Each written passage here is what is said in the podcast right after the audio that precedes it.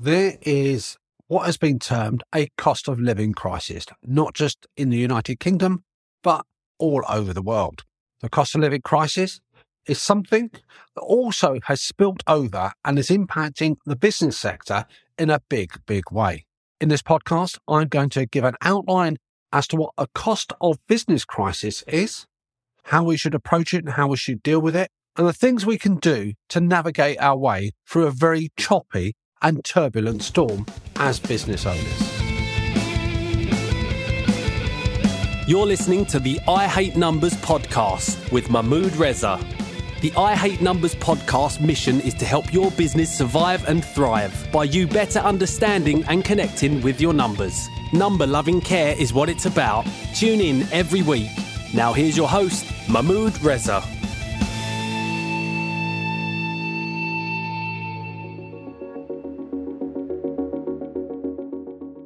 Hi, folks. Welcome to another weekly episode of I Hate Numbers.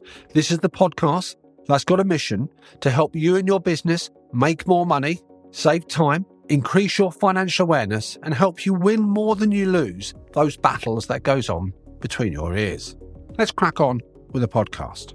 Cost of living crisis, as it's been dubbed, there are a number of contributory factors that have created big pressures on a huge number of households up and down the UK and also across the world. A combination of those factors have made dealing with the financial future very problematic, creating some anxiety, and people are really scratching their heads as to how they're going to navigate their path through. Those same circumstances have also rippled across naturally, as one would expect, across the business sector. I think before we look at how we deal with them, what we need to do, how we navigate our paths here, there's a few things that we need to remember. Number one, when any crisis, when any panic happens, going back as far as 2008 and even before that, what we have to remember is that it doesn't affect everybody in the same way. What might be a crisis for one group of individuals, for one business, may present an opportunity for others. So when we look at a situation, we've got to understand it, first of all, and think how it affects us directly. Let me talk through the contributory factors behind a cost of business crisis. This is a crisis that has been underreported.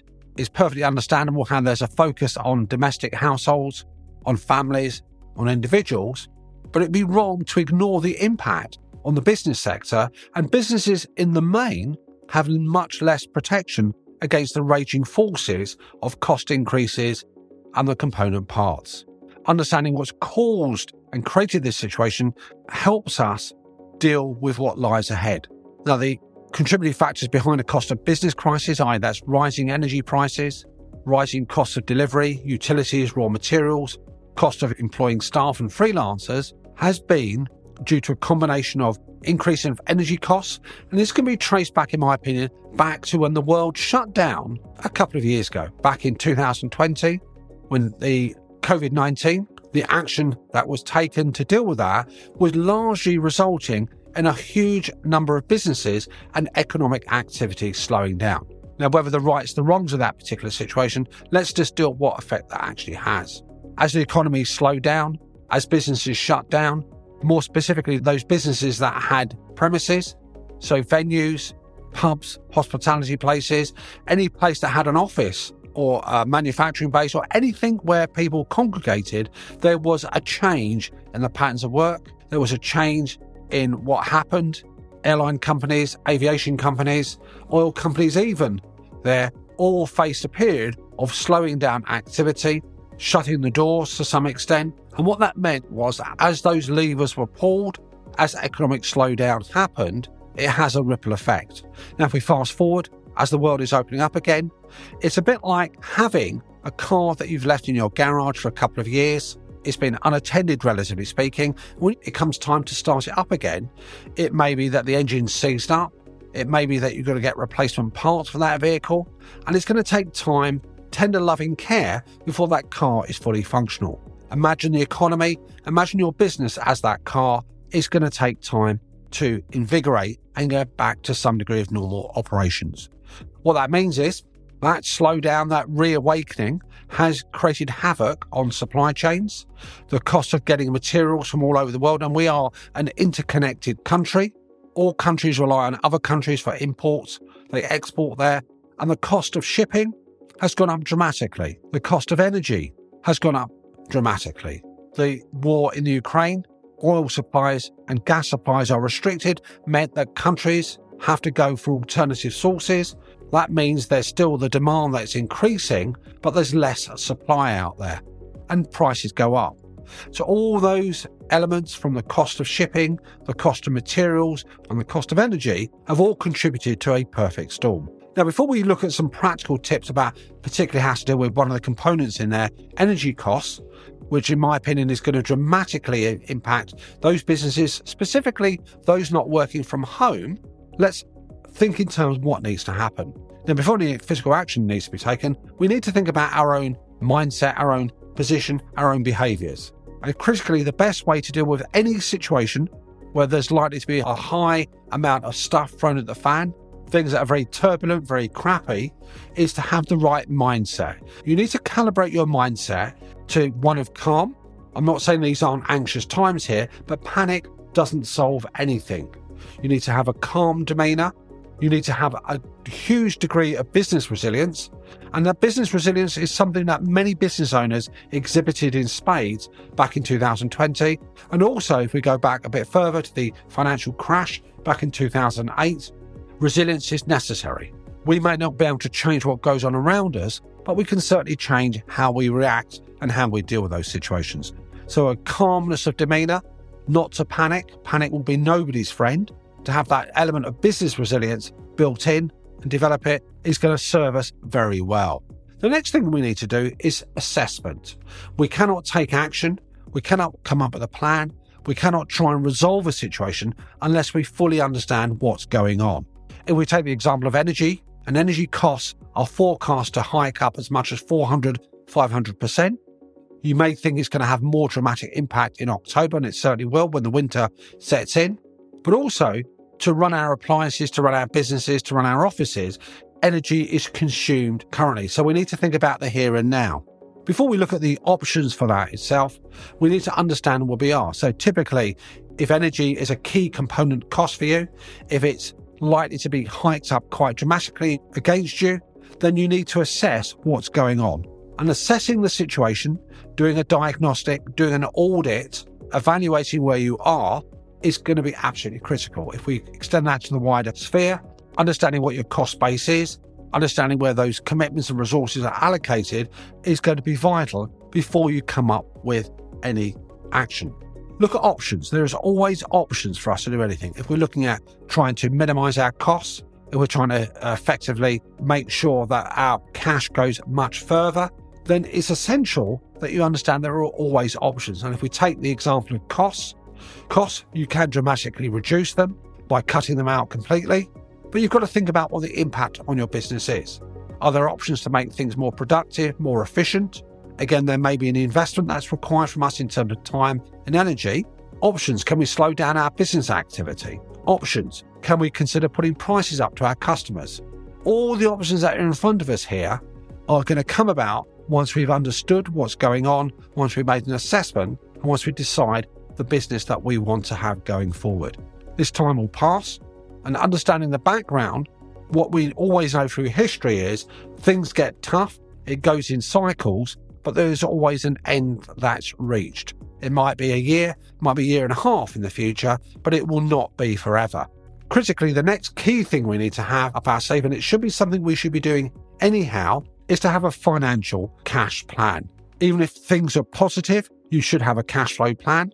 And you need to create a financial story plan based on the decisions you're likely to be making, where your business is going, the cost pressures, the revenue pressures, the revenue income, all of that needs to be translated into a financial plan. As a heads up, folk, if you check out the show notes, I'll put a link in there to some resources and also to the numbers know how financial planning. Really important here that we have a cash flow plan that tells us where our money is going. It tells us where the pressure points are. It tells us how long we can weather the storm, whether we need to inject more funds, where we need to make those decisions. And if you don't have a financial route map, If you don't have a financial plan, you're largely groping in the dark with a blindfold. Great image that would encapsulate. And the last thing we've got to do is to take action. It's all very well understanding, analysing, and evaluating. It's all very well seeing the options we have. It's all very well producing a financial plan. But if we don't do something, if we don't take action, then we're going to be no further forward. Inertia doesn't solve anything. Now, folks, before we conclude with this podcast, I want to just comment a little bit about energy costs. Energy costs for most businesses, certainly in the UK, there is no protection, there is no cap. There are a number of things that we can do to try and reduce and manage our energy costs more efficiently.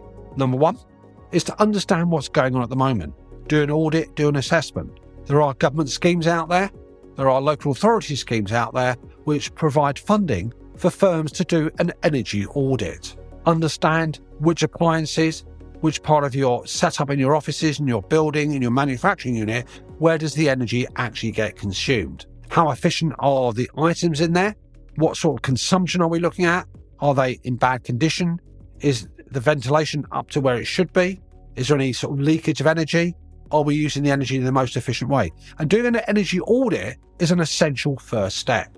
If you find that you can't access any funding, and I'll leave a link in the show notes to some suggested areas to look at, then you can do a walkthrough. You can see what's going on, understand what's going on, and if you understand your energy journey, the energy that's being consumed, then you can make those decisions much more easily.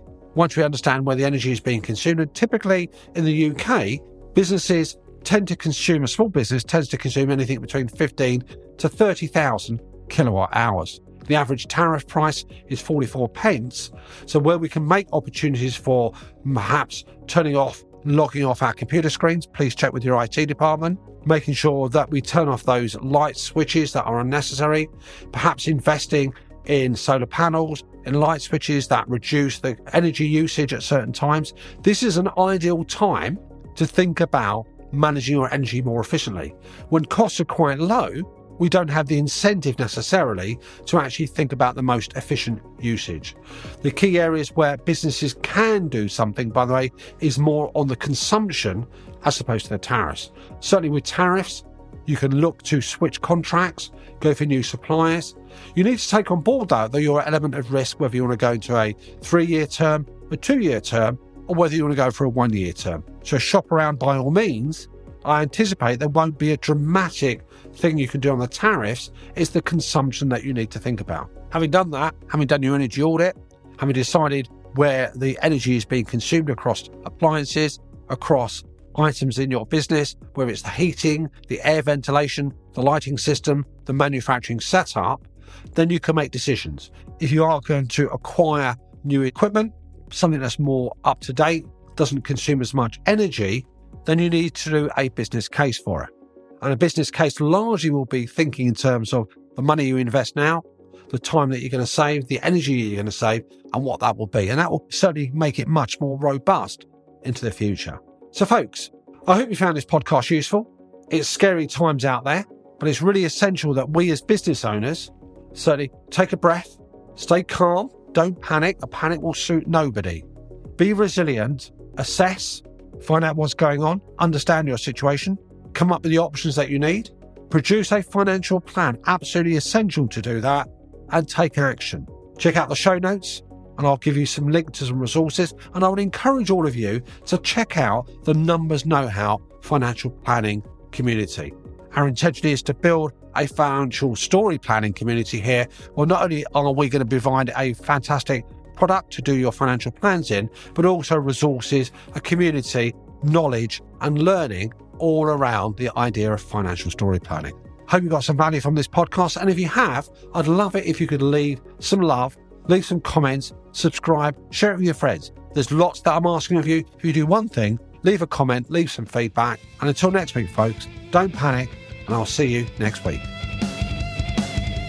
We hope you enjoyed this episode and appreciate you taking the time to listen to the show. We hope you got some value. If you did, then we'd love it if you shared the episode. We look forward to you joining us next week for another I Hate Numbers episode.